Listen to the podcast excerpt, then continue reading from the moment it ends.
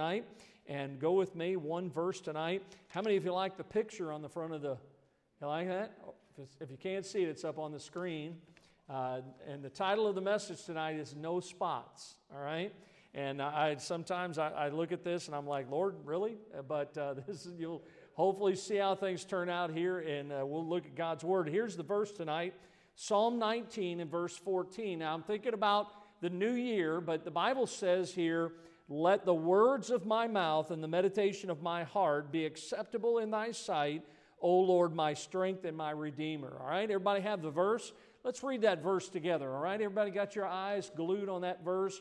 or up here on the screen. Okay, here we go. Let the words of my mouth and the meditation of my heart be acceptable in thy sight, O Lord, my strength and my redeemer. Now, that phrase there, acceptable in thy sight. Now, what that is dealing with tonight is this it's talking about, just like in the Old Testament times, how oftentimes they would make a sacrifice and we know from the Word of God, especially the book of Hebrews, that none of those sacrifices, they were only a type of the Lamb of God that would eventually come, the Lord Jesus Christ. But we understand that sacrifices were given. Today, the Bible says that our body is a, that we should present our bodies a sacrifice, holy acceptable unto God, which is our reasonable service. But when you think about this matter of what is acceptable. We're talking here about a sacrifice. And just like those Old Testament sacrificial animals, they had to be animals that had no spot or blemish. Uh, they, were, they were, in a sense, they were pure. They, they, they didn't have markings on them.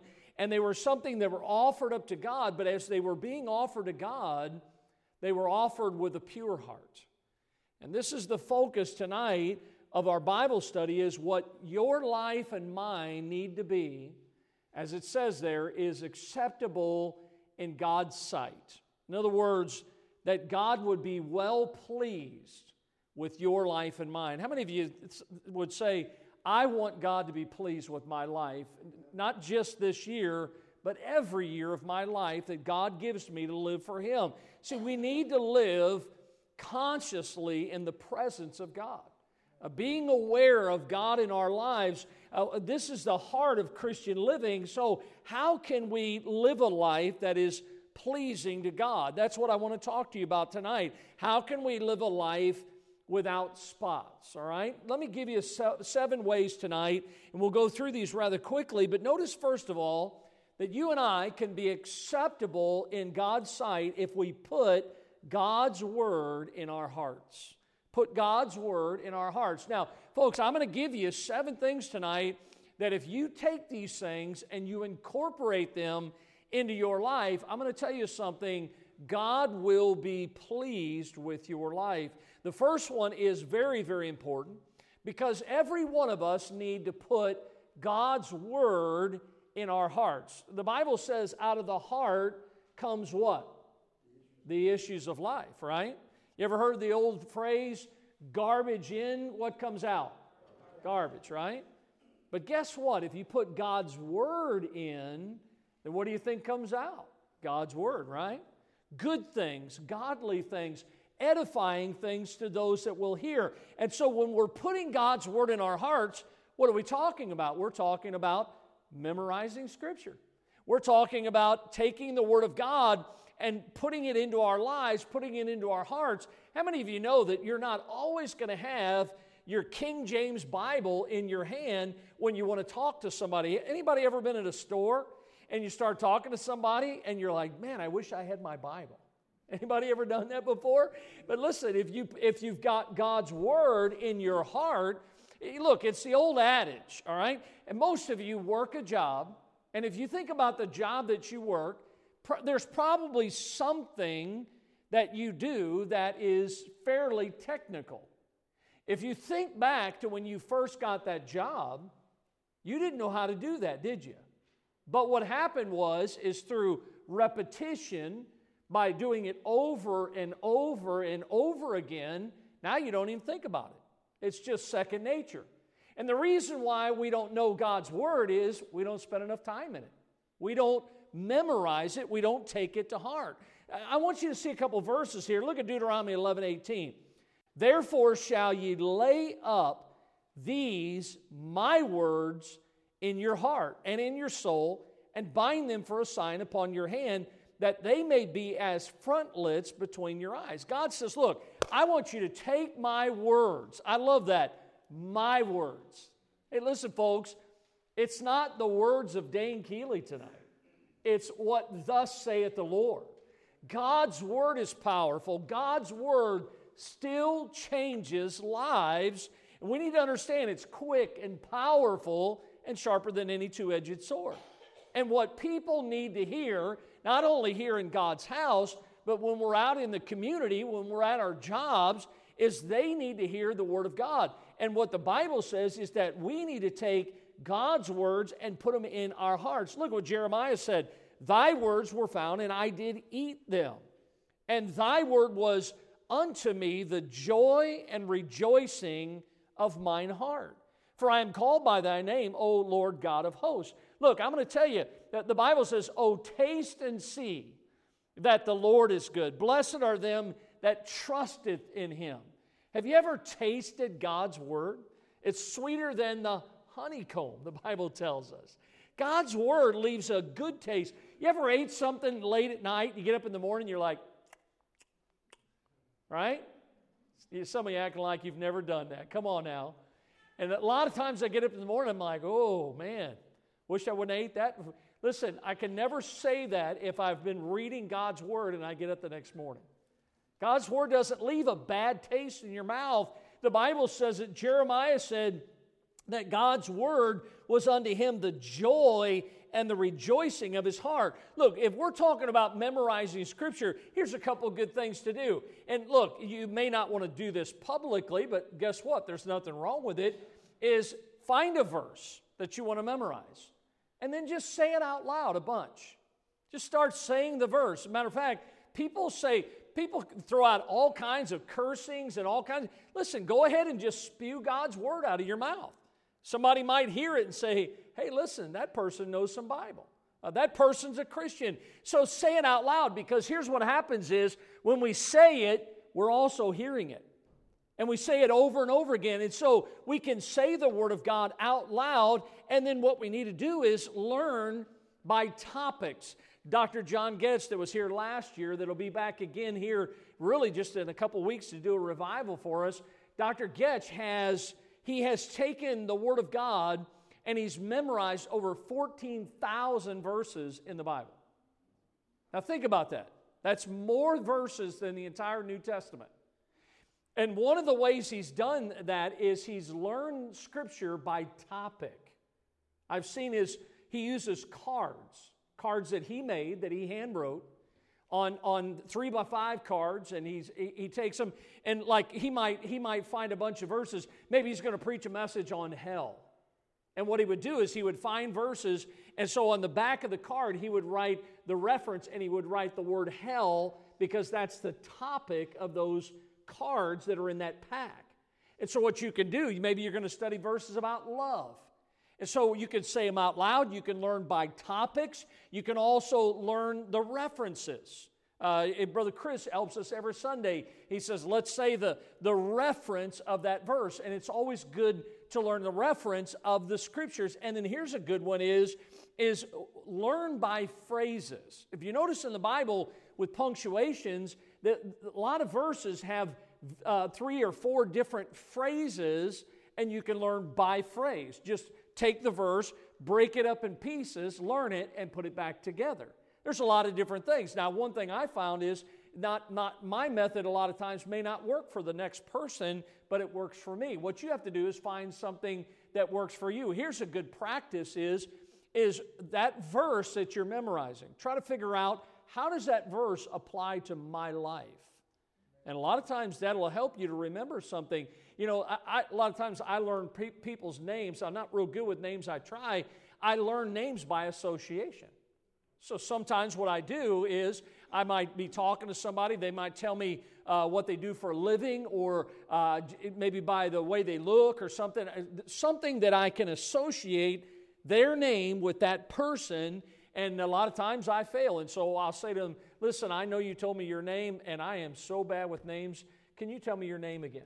And it's kind of embarrassing, but listen, folks, when it comes to memorizing Scripture, we have to work at it. And God says we need to hide God's word in our hearts. Look at Psalm 40 and verse number 8.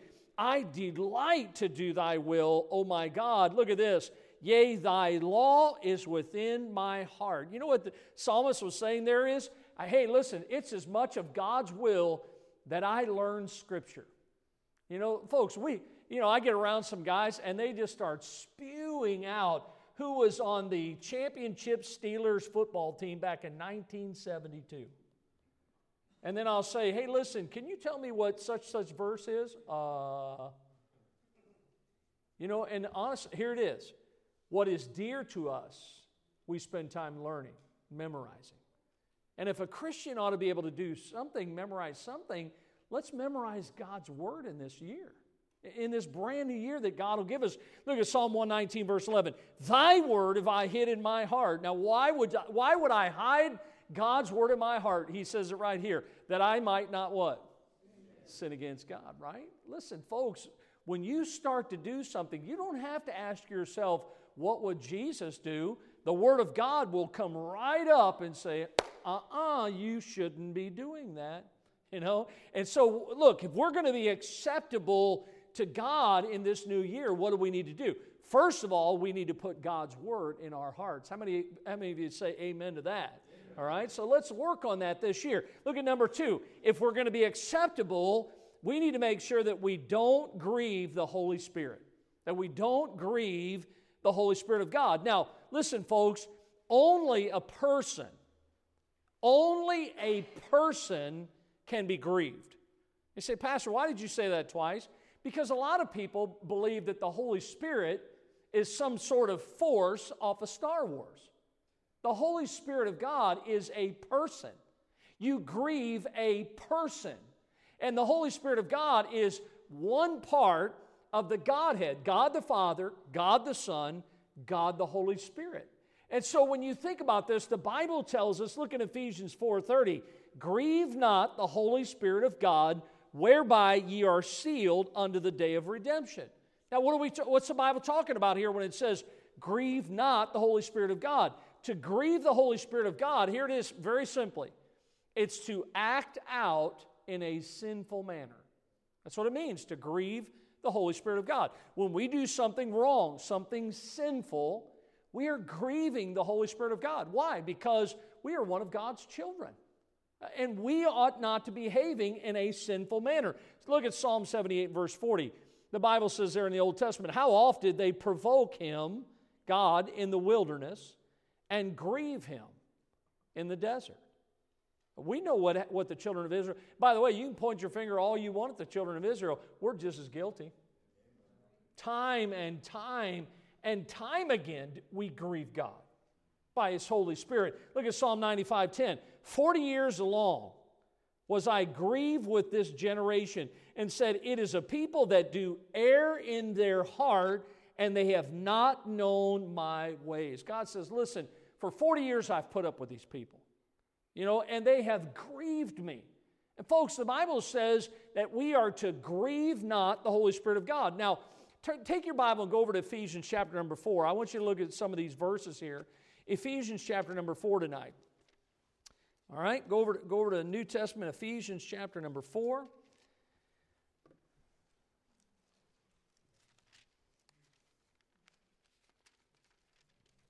All right, now look, what are some ways that you and I can grieve? All right, because a lot of times we get around some people and they're like, Pastor, what, what does it mean? How can we grieve uh, the Holy Spirit of God? Well, let me give you an example right here from the Word of God. Let's just let the Bible tell us some ways that we can grieve the Holy Spirit of God. Are you there in Ephesians 4? And notice the first one, look at verse 17. The Bible says, This I say, therefore, and testify in the Lord, that ye henceforth Walk not as other Gentiles walk in the vanity of their mind, having the understanding darkened, being alienated from the life of God through the ignorance that is in them because of the blindness of their heart, who being past feeling have given themselves over unto lasciviousness, to work all uncleanness with greediness. Now, what a description. What is he what is he saying here? Well, the first thing he says is we should not grieve the Holy Spirit by living like pagans. That's exactly what that's describing. There are people in the world today, they're not living for God, they're living a paganistic lifestyle. And folks understand that we grieve God when we live like unsaved people. Look at another way right here. Let's follow along. Look at verse 25. It says, Wherefore, putting away what? Lying. Speak every man what? Truth. Come on, we're doing a Bible study with his neighbor, for we are members one of another. So, another way we can grieve the Holy Spirit is to lie. Look at another one. Look at verse 26. Be ye angry and sin not. Let not the sun go down upon your wrath, neither give place to the devil. What's another way we can grieve the Holy Spirit? Being angry. Uh, Christians ought not to be angry. Great peace have they which love thy law, and nothing shall offend them. Folks, listen, we ought to be people that can get along with one another and not be angry. And this is another way we can grieve the Holy Spirit. Let's read on, verse 28. Let him that what? Stole, steal no more. What's another way we can grieve the Holy Spirit? By stealing. People, listen, people steal things, some steal people. There's people, there's, there's men that steal other men's wives. There's all kinds of things. This grieves the Holy Spirit of God. Look at the next one, verse number 29. Let no corrupt communication proceed out of your mouth, but that which is good to the use of edifying, that it may minister grace unto the hearers. What's another way we grieve the Holy Spirit? Cursing. A Christian ought never to curse. I've been around some Christians before, and we're just standing around talking, and all of a sudden a curse word comes out of the mouth, and they go, Oh, I don't know where that came from. out of the heart comes the issues of life. Now, listen, I, I understand. We're saved out of a life of sin, but it grieves God's Holy Spirit when we do something like that. Look at the next way we can grieve the Holy Spirit. Look at verse 31. Let all what? Bitterness and wrath and anger and clamor and evil speaking be put away from you with all malice. Another way we can grieve the Holy Spirit is to be bitter. Folks, listen to me. There is no way you're going to win somebody to Christ if you can't love them. If you are bitter against somebody tonight, you are not in God's will. We can't be bitter people. That's not the Spirit of Christ, and it grieves the Holy Spirit when we are bitter. Look at the next one. Look at verse 32. Be ye kind one to another, for, tenderhearted, forgiving one another, even as God, for Christ's sake, hath forgiven you. What's another way we can grieve the Holy Spirit? Be unforgiving, not willing to forgive someone. Matter of fact, let's jump into chapter 5. Let me give you one more tonight. Look at verse 3. But fornication and all uncleanness or covetousness, let it not be once named among you as becometh what? Saints. Look at that. Look at your Bible. Don't look at me. As becometh what? Saints. That's saved people, all right? Look at verse 4. Neither filthiness, nor foolish talking, nor jesting, which are not convenient, but rather giving of thanks. For this ye know that no whoremonger, nor unclean person, nor covetous, uh, covetous person or man who is an idolater hath any inheritance in the kingdom of Christ and of God. So, another way that we can grieve the Holy Spirit is to have sexual immorality in our lives. And these are all ways that we can grieve the Holy Spirit of God. So, what are we talking about? Grieving the Holy Spirit of God will hinder a godly lifestyle. Uh, clearly, you can see that in the Word of God. It's living a life of refusing to follow the leading of the Holy Spirit of God. You guys still with me? Listen, I love you. I'm, I'm just trying to help you tonight. How many of you, again, want to be acceptable to God, right? So, look, these are just, by the way, I just gave you a little example. I just went to Ephesians 4. I could have turned many other places. Anything you do that is of a sinful nature, grieves the Holy Spirit of God. All right? L- let me give you a, a third way tonight that we can be acceptable is learn to forgive others. We just hit on this because there in Ephesians 4, it says that we are to forgive one another. But look in your notes there, look at Luke 17. The Bible says in verse 3 take heed to yourselves. Notice, now watch this. Look at me. We're talking about forgiving someone else. But before we even get to the point of forgiving someone else, what does the Bible say? Take heed to who? Yourselves. Now, watch this because there's a reciprocating effect here, all right? Look what it says now. If thy brother, let's say that three words. If thy, thy what? Brother. And if somebody's my brother, then that means I'm saved and, and they're saved, right? And so watch this now. If thy brother trespass against thee, rebuke him, and if he repent, what are we supposed to do? See, now a lot of us, here's what we want to do. We want to stop with those two words, rebuke him. Yeah, I'm going to let him have it. Give him a piece of my mind. You know? Well, that's all fine and well, but the Bible says, look at it. If he repent, forgive him. Folks, look, the goal is always restoration. That's the goal. We're not, look, we're not here to kick somebody out of church. We're not here to say, you're no longer my brother or sister in Christ. We're here to say, I love you, but there's something here we need to talk about. See, rebuke doesn't mean to get in their face and yell at them.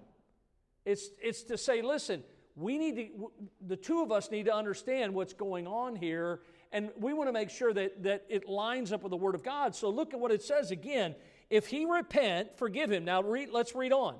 And if he trespass against thee, how many times in a day? Seven. seven times in a day. And seven times in a day, turn again to thee and say, I repent. What does the Bible say? Thou shalt forgive him. Are you kidding me? Seven times and I just have to keep forgiving him? Yes.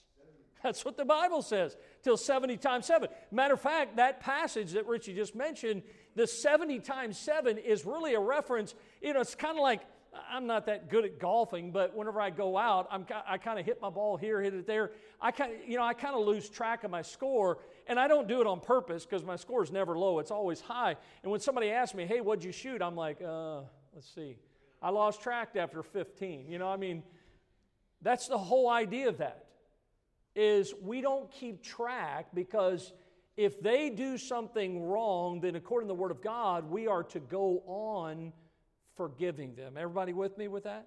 That's, that's what the Word of God has to say. Look at Colossians 3.13. Forbearing one another and forgiving one another, if any man have a quarrel against any, even as Christ forgave you, so also do ye. Folks, listen, anybody that's what it says. Colossians 3:13. You know what it means to forgive? It means to release. It, it means that you and I need to let go of our regrets and what our view of justice is. Because listen, the Bible says, Vengeance is mine, saith the Lord. It's not up, I'm not somebody's judge and jury, all right? You know what my responsibility is? If somebody offends me, somebody does something, that according to the Word of God, if they repent, they come to me. I, listen, I've had people, and I've wronged people too, but I've had people come to me and, I, and they'll say, Listen, Brother Keeley, please forgive me. You know what I usually say to them? Listen, don't think about it again. Uh, it's not a, it, it, I, pre, I tell people this I appreciate you coming to me and making things right. But the most important thing is that you've made things right with God, is what I tell people. And that's the most important thing. So, if look, if we're going to be acceptable to God, what do we need to do? We need to learn to forgive others. All right? Look at number 4.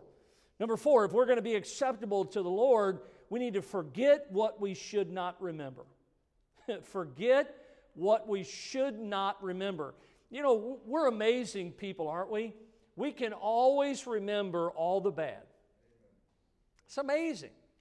You know, you get to talking to somebody and they bring up something that happened 30 years ago. You know, and folks, we dwell on that, but look what the Bible says in Philippians 3:13. Brethren, I count not myself to appreh- apprehended, but this one thing I do. Paul says, look, there's one thing that I'm doing right now in my life where I'm at. He says, I am forgetting those things which are where? Behind. And look, and he says, and I'm reaching forth Paul says, Look, it's, it's just not worth it. I'm not going to dwell on the past. He says, Look, there's some things that I just need to let go. It, look, there's a great example with our God. Look at the Bible says in Hebrews chapter 8. God says, For I will be merciful to their unrighteousness, and their sins and their iniquities will I remember no more. Look, if God can be a forgetter, why can't we? If God's not going to hold something against us, why do we hold things against each other? Folks, let it go. Release that person from it. Look, does not the Bible say in 2 Corinthians 5:17, if any man be in Christ, he is a new creature, old things are passed away. Behold, how many things become new? All things become new, right? And so we look, if we're if we're going to be acceptable, then what we need to do is get a good case of spiritual amnesia. Right? And we need to forget what we should not remember. How about number five? If we're going to be acceptable, look at this one. We need to get to know our missionaries personally. Get to know your mission. Look, and, and I do what I do because I love our missionaries, and I try to do the best I can because I want to try to keep you on top of it. But I'm afraid a lot of times, many of our church members, I, they hear me say things about missionaries. They know there's things on the wall back there, but they never go back there and look at those letters. They never read the letters. They don't pray for the missionaries. They don't even know the missionaries by name. Folks, we need to get to know these missionaries. When you get involved in their lives, I'm going to tell you something, it'll change your life. Uh, you, you'll hear things happening and you'll think, I was praying. I was praying for them about that. You know, like Brother Lyons, his wife. Can you imagine being on the mission field without your wife? I just can't even imagine that. You know, you talk about a help meet. I mean, he's a, he's a, he's not in the United States of America. He's in the Philippines. And he's serving God. Now he's doing it without his wife, without his helpmeet. Listen, missionaries are those that were called to missions by God. And those missionaries, I think, are modern day heroes and they should mean something to us. Uh, Rich you mentioned that you know a lot of times we think about missionaries that they, they you know they go across a body of water to a foreign country. We've got missionaries right here in the United States. We've got great missionary Brother Hounshell in, in Utah. You know, and, and we've got missionaries all over the place, not, not only across the seas, but right here. And, and where do missionaries come from? They come from churches just like this. I'm praying that in the days ahead, maybe God would call a missionary out of this very church.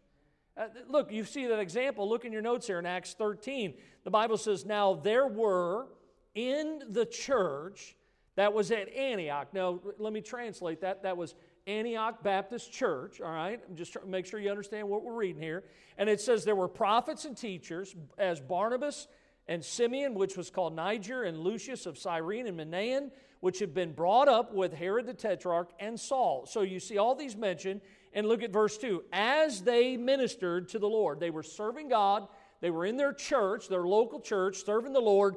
And notice the church fasted, they fasted, and the Holy Ghost, notice here, said, Separate me, Barnabas and Saul. So out of all mentioned, two of them were separated by God to a work. Notice, to, um, for the work whereunto I have called them. God, God sent them out. Of course, from that point on, we see the beginning of Paul's missionary journeys. Later on, Paul and Barnabas ended up uh, parting ways, and then we had two missionary teams. But nonetheless, these missionaries, just like the 57 we support, are missionaries that are sent out by a church. I believe that's a biblical pattern is every missionary should have a home church.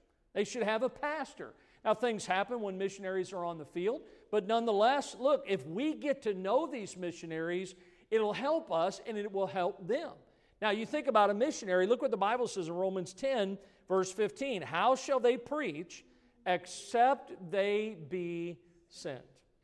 You think about all the places that we support missionaries to, and, and, and I think what excites me is if that missionary wasn't there, like Brother Lyons in the Philippines, you wonder if people in the Philippines, in that area where he's at, if they would have ever heard the truth of the gospel of Jesus Christ.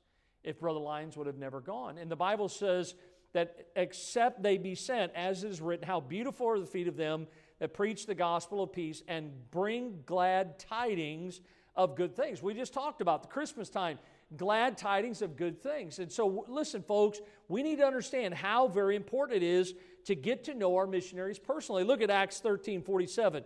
For so hath the Lord commanded us, saying, I have set thee to be a light of the Gentiles, that thou shouldest be for salvation unto the ends of the earth. Again, look, the missionaries are taking the good news, they're taking the gospel to these people in the ends of the earth. And if they would not go, folks, that's why we need to get to know our missionaries personally.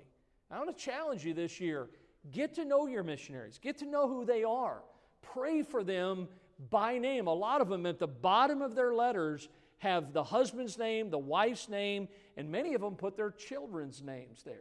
And get involved. Listen, a lot of them have addresses. You could write their address down and you could send them a letter. And I'm going to tell you, that's like gold to a missionary to get a letter from a member of a church that is supporting them faithfully uh, as they're on the field. So, if you're going to be acceptable, look, get to know your missionaries this year, right? Number six, if we're going to be acceptable, here it is be a soul winner. Be a soul winner. Now, I understand, look, we, we cannot win somebody to Christ, but we can lead them to the Savior. Uh, Dr. Curtis Hutson said for many years before God called him home, he said the only alternative to soul winning is disobedience to Christ. Now, why would he say that? Because the Bible tells us that it is a command of God, not a request or a suggestion that we would be a soul winner. It is that we are all to be a witness for Christ. Look what Jesus said in John 15 Ye have not chosen me, but I have chosen you and ordained you that ye should go and bring forth what? Fruit. Look, every one of us. Now, listen, can you imagine the difference it would make in this world if every Christian at least, at least won one soul to Christ in their lifetime? One person. If you've never led somebody to Christ, your prayer this year should be Lord, help me to be a witness and give me an opportunity to lead one person to Christ this year. I'm going to tell you something. If you're like me or many other people, you lead one person to Christ, you can't wait to get the chance to lead another person to Christ.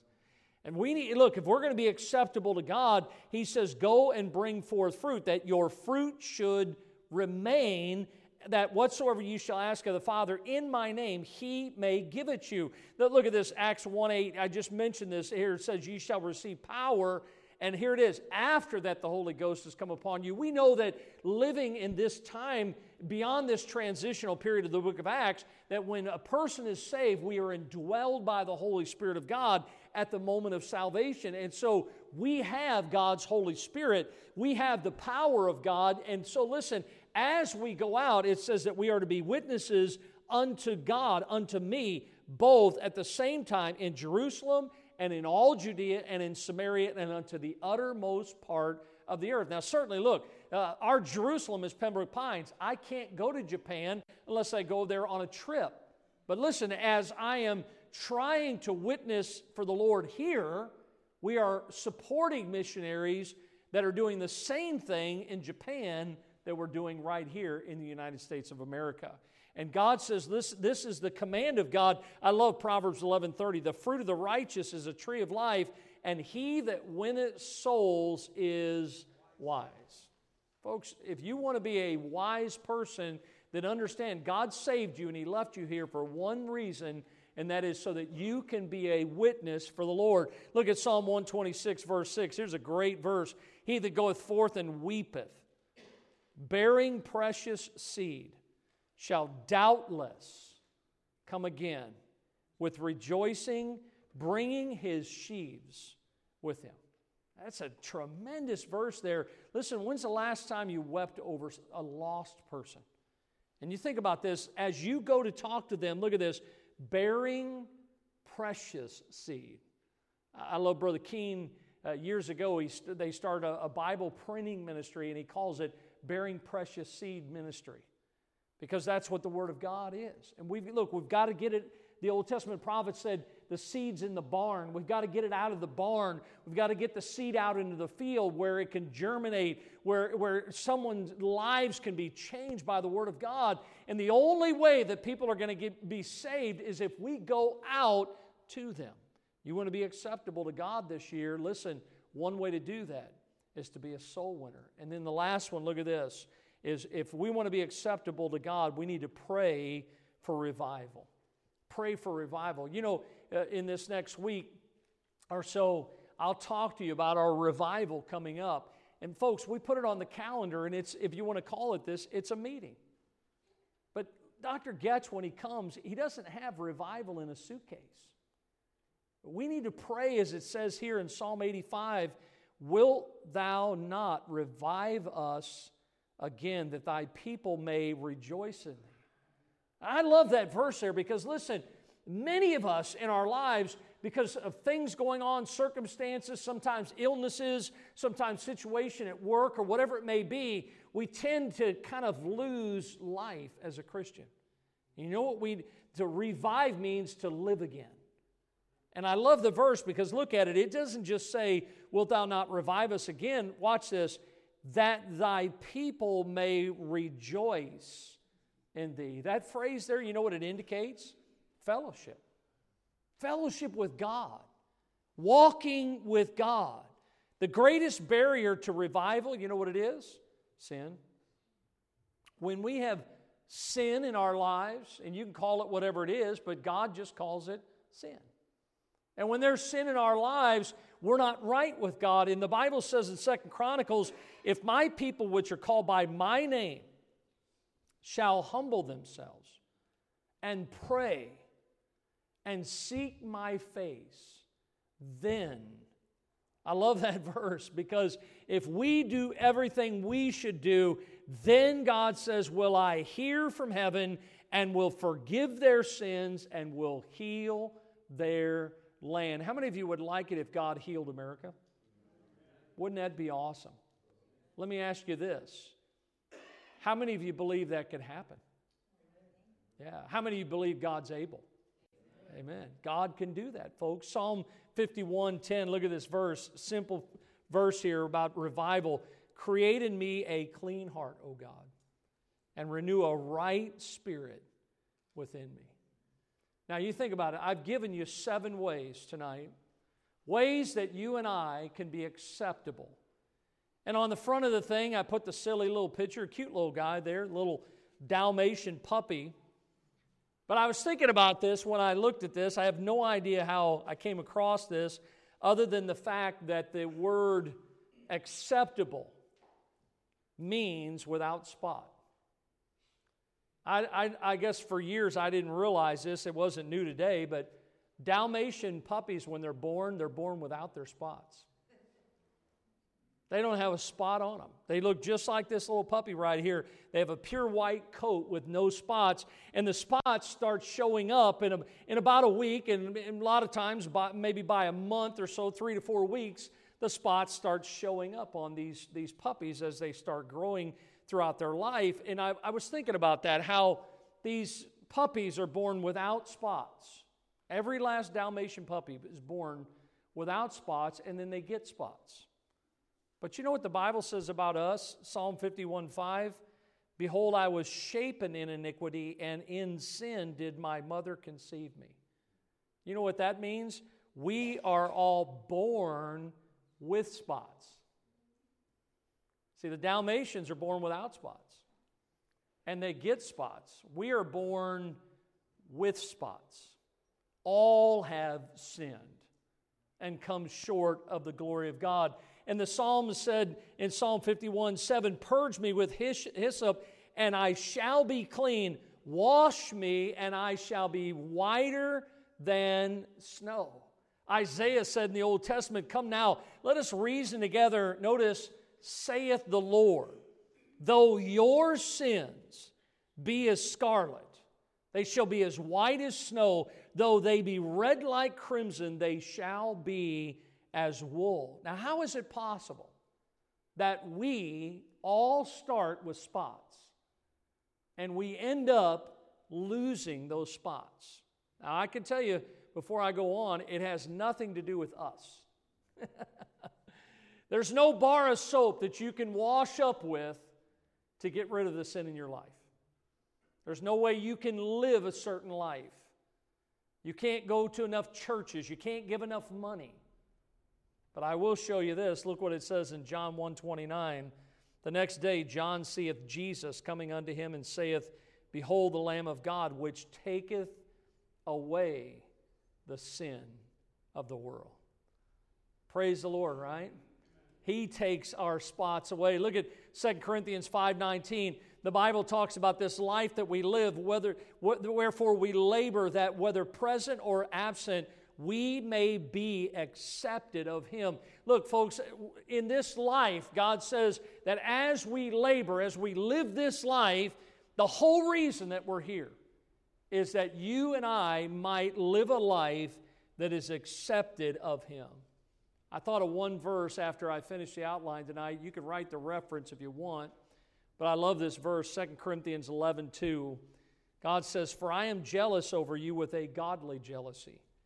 For I have espoused you to one husband, that I may present you as a chaste virgin to Christ. The word chaste means pure, clean, white. In other words, no spots. And that's the life that God wants you and I to live a life that is acceptable in thy sight. I hope that's a life you want to live. Here's a great way for you to kick off the new year. It's not resolutions, it's all Bible. Let's pray tonight. Lord, thank you so much for the Word of God. Pray that you just help us as we prepare, Lord, for a new year, new opportunity and Lord, I pray that you bless each person in our church. Help us, Lord, to be pleasing in your sight, Lord, that the meditation of our, our hearts, Lord, and the words of our mouth be acceptable in thy sight. In Jesus' name we pray. Amen.